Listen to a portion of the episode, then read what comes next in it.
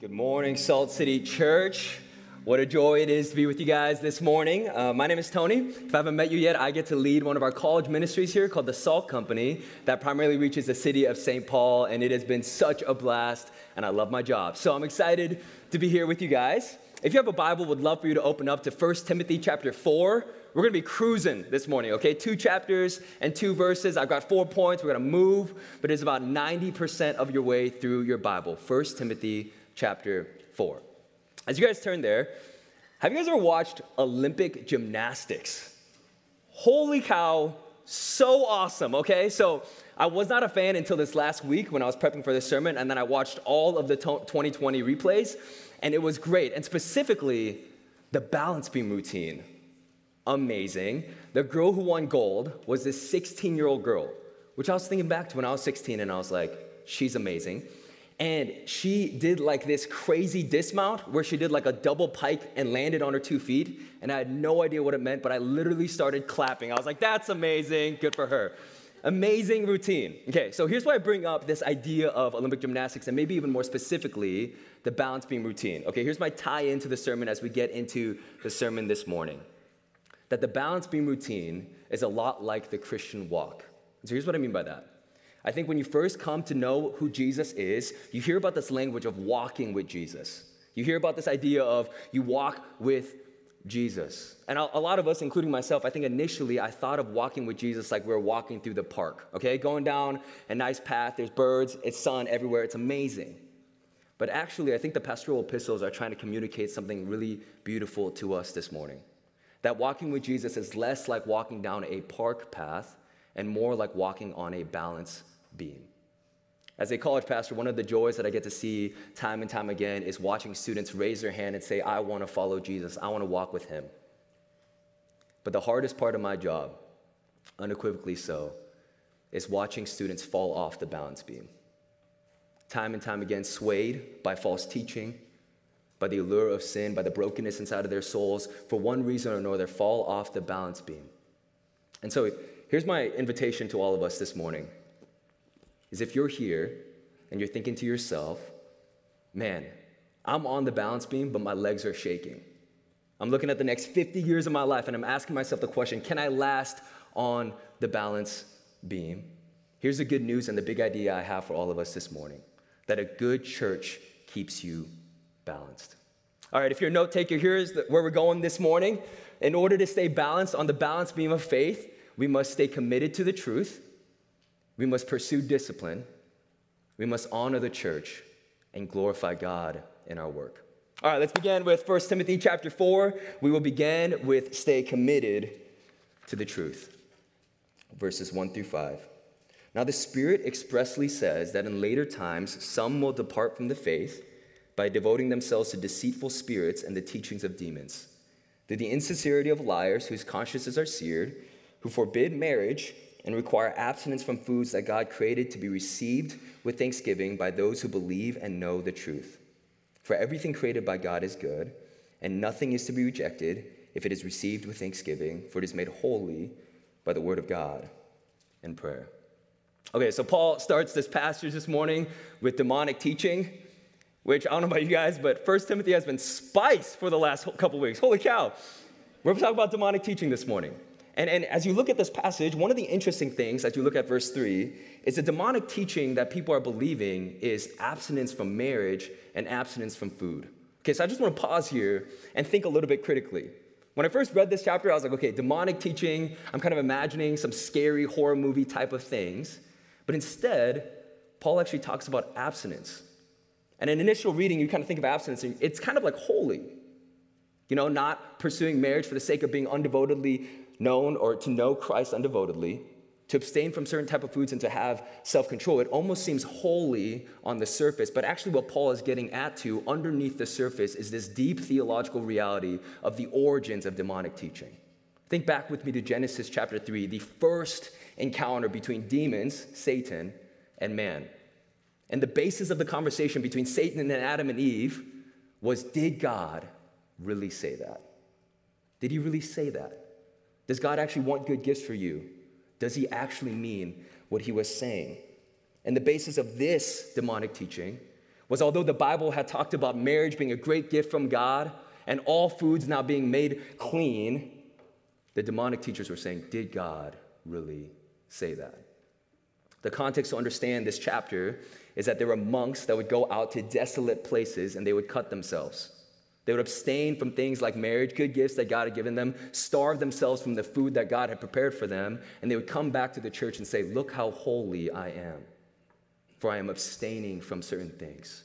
And what Paul is defining as demonic teaching in this chapter is the idea of extra biblical teaching. This idea of commanding the people of God, something that is outside of what the Word of God commands.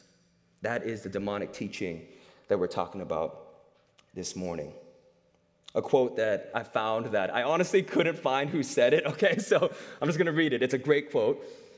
But a quote that I found that I think encapsulate this really well is this There have always been those in the church who regard themselves, yeah, anonymous, godly, smart person. I couldn't find them, but I'm just assuming, okay? Probably like a great theologian from 300 years ago. Okay. I'll restart. There have always been those in the church who regard themselves as more spiritual than God Himself and have a stricter set of rules for living than God does. Great quote. I know I couldn't find who said it, but I really want to include it. And here's, here's the reason why I share that with you is the brokenness under all of this, the brokenness under this demonic teaching, is actually a misunderstanding of the gospel. It's not just that they didn't want marriage or not just that they didn't want food, but at the core of their belief system, they believe something untrue about God and the news that He gave. They believed that the sacrifice of Christ wasn't enough, so they had to sacrifice in order to earn God's approval. They didn't believe that God would want to give them good gifts like marriage and food. And here's why that matters for us today as like modern Christians, okay? It's very unlikely that you will encounter people who are like, don't get married and don't eat certain foods. But it is very likely that you will encounter churches or people that have extra biblical teachings and say things like, I know the Bible doesn't say this, but if you were a real Christian, you would do this. And I think for all of us, as I kind of was teaching, th- thinking through this text, a subconscious reality in my soul was like, I do that. I command other people to do things that aren't necessarily explicitly in the Bible. And I have a temptation in my sinfulness to look at other people and say, okay, I know the Bible doesn't explicitly command this, but if you were a real Christian, you would do this. And that is the heart, the core, the essence of the demonic teaching that is played out in abstinence of marriage and abstinence from foods. So, in order to stay on the balance beam of following Jesus, we need to be a part of a church family that preaches the truth. To know and love the Bible is the aim. That is how we stay on the balance beam of staying committed to the truth. This next chunk of passage is really interesting because Paul knew that one ditch to fall into was like the self righteous legalism where you add a bunch of things to the Bible and heap commands onto other people. And the other ditch was spiritual passivity. So look with me to verses 6 through 10 to pursue discipline. If you put these things before the brothers, you will be a good servant of Christ Jesus, being trained in the words of the faith and of the good doctrine you have followed. Have nothing to do with irreverent, silly myths. Rather, train yourself for godliness. For while bodily training is of some value, godliness is of value in every way, as it holds promise for the present life, but also for the life to come. The saying is trustworthy and deserving of full acceptance, for to this end we toil and strive because we have our hope set on the living God, who's the Savior of all people, especially of those who believe. Okay, Paul begins this section of scripture with a call to Timothy to teach to the church what, church what is true, faithful to get to God's word and to not get caught up in the junk of silly myths. But he says this really interesting thing in verses 7 and 8. He says, Rather, train yourself for godliness, for while bodily training is of some value, godliness is of value in every way Okay, so when I was listening to a couple sermons on this text, there was this pastor that was like, get spiritually fit. Okay, and he just like yelled that like 10 times throughout his sermon. I'm not gonna do that, but the principle is pretty good. Okay, so the idea is the same. I think as I thought about this, our world, we live in a really um, physical fitness orientated world. Okay, there's like 70 different diets you can do, 40 different training plans. It's like hot yoga, cold showers, the whole shebang. And we have a huge emphasis on physical fitness. Okay, but here's my question for us as a church Do we put as much emphasis on our spiritual fitness as we do on our physical fitness? and maybe even more convicting for me, do I put half the amount of effort I do into my physical fitness as I do my spiritual fitness?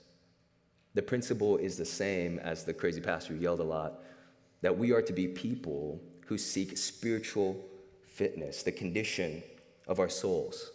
So the call to Timothy is to train himself for godliness, to practice disciplines and practices that will yield fruit in his life to know, love, and know, love, and cherish Jesus more.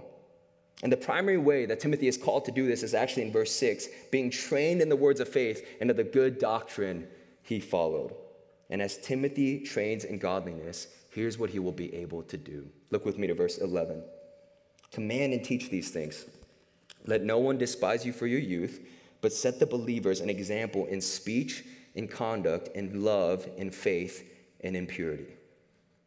Okay, this is the beautiful part about this text. Timothy being trained in godliness, knowing, loving, and surrendering his life to Jesus and to the Word of God, will be able to be transformed inside out and become an example to the people of the church at Ephesus in speech, in conduct, in faith, and in purity. There are two applications for this section that I want to hit on. The first one is a little bit more confusing, so I'm going to hit that one first, and then we'll go to the more obvious one. The first one is this this text is actually how you should determine the type of church you go to. Here's what I mean by that. I don't know about you guys, if you guys have noticed kind of the wider evangelical trend, but young people in particular are tempted to go to a church where the pastor is really cool. Which, if that's what you've come and you're looking for, you are going to be wildly disappointed. Wildly. I love Drew so much, he will never wear a leather jacket or ripped jeans when he preaches the Bible. Okay, it's just never to happen. Okay, but I actually think there's like this really beautiful theological point that Paul gets to make in this chapter, which is Timothy, as an example to the church at Ephesus, should prioritize character over everything else. So, the ways that we should, as people who are attending a church and involved in a church and serving in a church, should look for a type of church is the same qualifications that Paul gave to Timothy at Ephesus and God gives to Drew here at Salt City. We should be people that value character over coolness and value character over anything else. And Drew, like Timothy, is a disciplined man who's a great Bible teacher, great leader, but primarily, first and foremost, seeks intimacy with Jesus. And that should be our qualifications for a pastor. Second application that we see is that as Timothy is being trained in godliness, he's to set an example for the church of Ephesus. So we too should see Drew's example of disciplining himself under the word of God, committing himself to the Bible, and we too should be people who pursue spiritual fitness. That we should make it our aim to become more like Jesus through the word that he gives us. The third thing that will keep us balanced in the pursuit of following Jesus is to honor the church. Look with me to 1 Timothy 5, 1 through 3, and then we'll jump to verse 17. Do not rebuke an older man, but encourage him as you would a father, younger men as brothers, older women as mothers, younger women as sisters in all purity. Honor widows who are truly widows. Let the elders who rule well be considered worthy of double honor, especially of those who labor in preaching and teaching. So, we learned earlier in this chapter is that Timothy was a youth. Okay, so now some people look at that and they're like, oh, he was like 12. Wrong. I had to Google it. It's amazing. He was actually 30, which is like kind of old for like our types of churches. You know, that's that's not that's not supposed to be offensive. But anyways, biblically speaking, Paul's 70 and Timothy's 30. The word youth in the Greek is actually to describe anyone under 40 years old. So the reason why I define that is because probably a lot of us in the room would consider would be considered a youth by Paul. And youth, youthful people, Paul describes as a need to honor those in the church. So let's do that right now. Let's begin with those in the church. First, older men. Okay, this one has specific instructions. Do not rebuke an older man, but encourage him. So instead of teaching this, I just want to encourage my good friend Terry Langland. Don't know where he is, but he goes by Crooked T and he has a sweatshirt and it's so cute. But I just want to talk about Terry. Terry Langland has been an example to so many of the people in our church of what it means to stay on the balance beam for decades to follow Jesus faithfully. And so, not only is his example as he walks with Jesus beautiful, but his joy of walking with Jesus actually really encourages me. Terry, I, I, I still don't know where you are. I'm looking for you. Thanks for being a father to the fatherless in our ministry and being a mentor to us. We love you. Okay, moving on. Younger men, okay, as brothers. Not much to say here. Jalil, you're my brother. I love you, man. Older women, okay. Um, as I was a bit sharp. Can make that smoother next time. Okay. Older women as mothers. Older women of Salt City, you guys are our second moms. And that's so awesome. And in particular, as I was teach, reading this text, I was thinking of Melissa Stevenson and Jennifer Tuttle. And if you know these two older women, you know this for a fact that they suffer, enjoy, and teach us what it means to be shepherded by Christ by shepherding us. So I just want to say thank you. Our church needs you. We're a bunch of youths that need you guys a ton. Thank you for being our spiritual mothers. Younger, younger women. I'm thankful what Paul says here in this verse. He says, in all purity. To honor the younger woman of our church, and I'm just going to expand that to women of our church in all purity. I think this is an area of the church that has missed for the last 2,000 years, an area that we're growing in, an area that I think we're growing in accountability and grace. And so I just want to say if you've been affected by younger women not being treated with purity, dignity, honor, and respect, I'm really sorry. And the church is repenting for that. Just, not just our church, but all, all churches. Lastly, the category that he talks about is widows, and I'm just going to expand that a little bit to suffering people. Now, this is super interesting. If you look at your Bible, a good chunk of 1 Timothy 5 is about widows, which I was initially confused about, but actually, Paul is giving elder like wisdom to Timothy on how to love and care for all people in the church.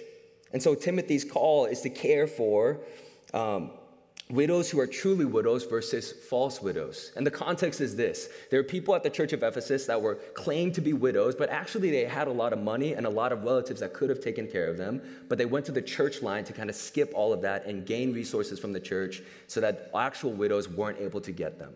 So, Paul, in his wisdom, is exhorting Timothy as the pastor of the church of Ephesus to spend your resources wisely and to steward them for the greater good of all people. So, here's what that means for us as a church.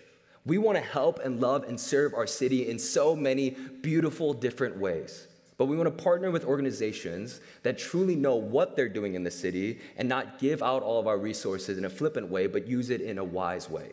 We want to partner with resources, with organizations that are doing gospel work for people who are truly in need. And the last group that Timothy and that we, as an extension of the youths, are to honor is the leadership of the church. Verse 17. Let the elders who rule well be considered of double honor, especially those who labor in preaching and teaching. Okay, I just want to confess as a young man, as a youth, my temptation, my bent in life is to buck against authority. And I think that might be true for a lot of us. And so here's what Paul is teaching Timothy in an extension to me and to all of us to give honor to the authorities of our church. So I want to honor Drew actually because he, primarily because, man, he has done such an incredible job of faithfully teaching the Word of God, even when the text is incredibly hard. Last week's text is a doozy of a text, okay, that no one wants to teach in 2022. But he did it faithfully, and he's done that for the last five years. And it's actually his leadership and teaching over the last five years of my life that have really impacted me. And so I want to honor him and say thank you, Drew, for being faithful to that, as well as Jordan, who has been an elder of our church and faithfully led in that way as well. Okay, here's what's true. Speaking as a youth to a lot of us here, all of us have a temptation to criticize, undermine, and assume the worst of our authorities. And I just want to say that I get it. I'm in weekly trauma therapy to heal from an authoritative wound from my past. I understand why it is hard. I understand that your trust structures may have been broken and it is difficult for you to sit under the authority of the local church. But here's my encouragement for you. Here's what a good church will do it'll give you a vision of men and women who love and know Jesus. It'll give you a vision of what a healthy, authoritative relationship can look like. Not that of abuse and pain, but actually of encouragement and inspiration. And so, my hope is for all of us, us youths, that as we sit under the authority in the local church, that we would become people who actually become healed through that. we would look more like Jesus through that. I think the path to true humility is to honor others, especially those in authority over us. So here's my application for this section, okay? After the sermon, would you go to someone who's maybe a non youth, okay, someone over 40 years old in our church, and give them a hug? And just say, thank you so much for being an inspiration to us for what it looks like to walk on the balance beam called following Jesus for decades to come. And would those people actually feel really loved and honored in our church? Okay, last way, I know we're cruising here, to stay balanced in our walk with Jesus is to glorify God in our work. Turn with me to 1 Timothy chapter 6. We're going to, we're going to be looking at two verses. Let all who are under a yoke as bondservants regard their own masters as worthy of all honor, so that the name of God and the teaching might not be reviled. Those who have believing masters must not be disrespectful on the ground that they are brothers. Rather, they must serve all the better, since those who benefit by their good service are believers and beloved. Okay, so the last section of our passage this morning is referring to slavery, or in textual language, bond servants. I want to clarify a few things as we enter into the teaching of this passage in order for all of us to understand what slavery was in this context. The slavery of the Roman Empire during this time was far different from the slavery of the transatlantic slave trade with a few major differentiating factors. The first one is slavery was not race based. You were not enslaved because you were a person of color or a different type of color than the main majority culture. You were enslaved for other reasons. Becoming a slave was often an opportunity for those born into an impoverished socioeconomic status to garner education and a better perspective future. Slavery or bondservant status was not perpetual. There were many opportunities to transcend that status and the Word of God has something to say about the transatlantic slave trade in Exodus 21 that condemns the kidnapping and sale of people. The transatlantic slave trade was abhorrent to God. Saying this, slavery then and slavery throughout the time of history has always been broken. Human beings have been cursed with sin have used other people as stepping stones. Power struggles have always been a part of the human experience. And, guys, to be honest, when I first became a Christian, and even now still, these passages are hard at times to understand. And so if you're here and you're like, man, First Timothy is full of spice, it has been a hard couple weeks, our staff would love to walk with you. But as I study these passages more, I actually begin to see the beauty and the brokenness of what Paul and the New Testament writers are trying to do in the New Testament. Because if Paul and the New Testament writers would have called the slaves to revolt, the likely human response would have been to put down that rebellion by crucifying thousands of slaves. This happened in 71 BC, led by Spartacus, and would have been the model for what happened to slaves who revolted. Secondarily, the gospel message of the New Testament brought a transformational heart that changed both the lives and the slaves that as the New Testament writers were writing about this, they were bringing forth a two millennia revolution of seeing people from every social status made in the image of God, breaking down those sin walls of sin, of racism, greed, and class hatred, and therefore creating a society that one day everyone could be free. The system was broken, but the New Testament writers knew that the only thing that could change a sinful world was the individual transition and transformation of hearts. So, that's kind of a brief theology on why slavery in the Roman Empire was different than slavery in the transatlantic slave trade. But I want to go back to the text here and point out a couple things. One, Paul addresses slaves directly, immediately giving them great value and dignity as image bearers of God. And then two, he gives them incredible purpose in their work. Look with me to verse 1. Let all who are under a yoke as bondservants regard their own masters as worthy of all honor, so that the name of God and the teaching may not be reviled. The call to the bondservants is to honor their masters, but the purpose of the call, the reason for the call, the vision for the call, is so that the name of God and the teaching may not be reviled. In essence, Paul is looking at someone who likely felt like their work had no purpose, that they weren't passionate about, and in essence could have been in a really difficult scenario, and looks at them and says, Not only do you have immense value as a bondservant, but your work has immense purpose. Okay, here's what this means for us, Salt City. As we think about 2,000 years later, as we think about a very different culture today, if we can take the principle that Paul is saying here, calling bond servants to honor our masters, here's what we can be taught by by the passage. We can be taught to honor those who employ us, whoever they are, to give them honor and dignity as image bearers of God, even if we don't like them or don't like the work that we're doing. We believe that as Christians, honoring our employers, submitting to their authority, and giving the best work possible gives glory to God and the teaching of His word. Okay, so here's my contextual pushback for the young, modern, hip Christian. There's a temptation in our culture to only work hard at our jobs is if we feel like we're passionate about it. There's a temptation in our culture to only believe that our jobs are purposeful if we enjoy it. But here's what I think Paul and Timothy would instruct us.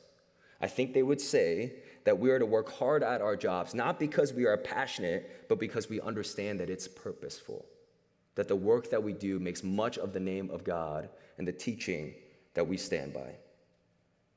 And I, I just want to say there's so many people in our church family that do this incredibly well, that work jobs that they're not passionate about, but they know are really purposeful. And the person that came to mind for me was Dave Hunting. So I don't know if you guys know Dave, but he's tall and he does tech all the time. But Dave's great. I lived in his basement for a long time, that sounds a little weird. He had a full it was a whole thing. I rented it, whatever. So, anyways, Dave's awesome. Dave's awesome. And here's something that I observed about Dave's life over two years. He's an estimator for a construction company. I know nothing about that, but I can assume it's not riveting, okay? I can assume it doesn't get him up in the morning. I can't wait to estimate some buildings. But I could see him work, and I was like, that guy knows that he has a purpose in his work the way that he loves the people in his life, the way that he leverages his job to love Kaylee and the kids, Kate and Violet, the way that he understands that his work supplies gospel mission both in his local area of his company, but also his local church, I could see that he knew that his work had purpose. So, one of the ways that we as young, hip, modern Christians stay balanced in our walks with Jesus is to look around our church and meet people who are being faithful at their jobs that they may not be passionate about, but they know that biblically has immense purpose. Okay, here's how I want to end our time together a recap of this doozy text. To stay committed to the truth, we must know our Bibles. What if our church could tell what was false teaching because we knew what was true teaching? We knew and loved the Word of God, and that changed us. Second, pursue discipline to focus on our spiritual fitness that we became a people that both cared about our physical health, but knew that our spiritual health would pay dividends for this life and the life to come. Point three, to honor the church. To after this service, give a hug to someone who's a non youth in our family and tell them that they're your inspo, okay? Four, glorify God in your work. See that no matter what your title is, what your job is, no matter if you're passionate or not, that as you're on your way to work or you're working from home, so you like walk to a different room, to ask God to give you this biblical truth that your work has immense purpose as you make the name of God known and not revile the teaching that you've been taught. Okay, I want to close like this. I begin the sermon by asking the question have you, Do you feel like you're kind of on this balance beam and your legs are shaking and you're bent over in exhaustion or fear? I remember two years ago, I remember this distinct season of my life where I actually fell off the balance beam. Okay, so what I mean by that is not that I wasn't saved, I'll get to that later. But it's that as I read this text and these four things that I'm encouraging our church to do, I was like, I've done the opposite of these four things in succession. And I remember this season where I was believing lies over truth and believing that real Christians had to do something that was extra biblically commanded. And that led me to actually prioritize things that are outside of my personal spiritual holiness and project onto others blame and Phariseeism. Actually, wasn't focusing on my spiritual fitness. And I remember that season of my life, I was dishonoring the authorities that God had given me in this church. And lastly, I began to lose purpose on what God had called us to in this life. And so as I fell off the balance beam, I tell you guys that not because that's what we should strive for, but it's likely that at some point in your life you will be swayed. So, this sermon isn't do all these things perfectly and God approves of you, but it is when you fall off, when your sin shakes your legs and your own brokenness makes you come down on your knees and you fall off the balance beam, here's what really keeps you balanced on the balance beam Jesus picking you up with your shin splints, your broken feet, your discouraged soul, and placing you back upon the beam so that you may walk with Him for the rest of your life. And He will teach you moment after moment after moment that even when you fall, His grace picks you back up. And with that, with your eyes casted on Jesus, you can pursue these four things. Let me pray. Father, I'm thankful that, yeah, two years ago, you didn't give up on me because I couldn't balance well, because I wasn't a good gymnast, because I had sin and brokenness to heal from and to be convicted of. Father, I'm thankful that this morning all of us can have a call to balance on the beam well, to know that a good church is what keeps us near, that we can look at examples in our community, we can look at faith driven people who understand the call, that their work has a purpose, that they must pursue discipline, that we have to stay committed to the truth, and that we get to honor each other in the church. And would that actually change us? Would we be a people marked by those four things? But also, Father, when we fall, when our sin feels so like it's clinging so tightly, when our brokenness is so real, would you pick us back up, Jesus? Would our eyes be kept on you? And would you be made much of in our weakness? Father, we do believe that it is in our weakness that your power is made perfect. And so, Father, if anyone is here this morning feeling full of shame and frustration that they have fallen off the beam, would you pick them up this morning? Would you restore their souls? Would you remind them of who they are in you? In your name we pray. Amen.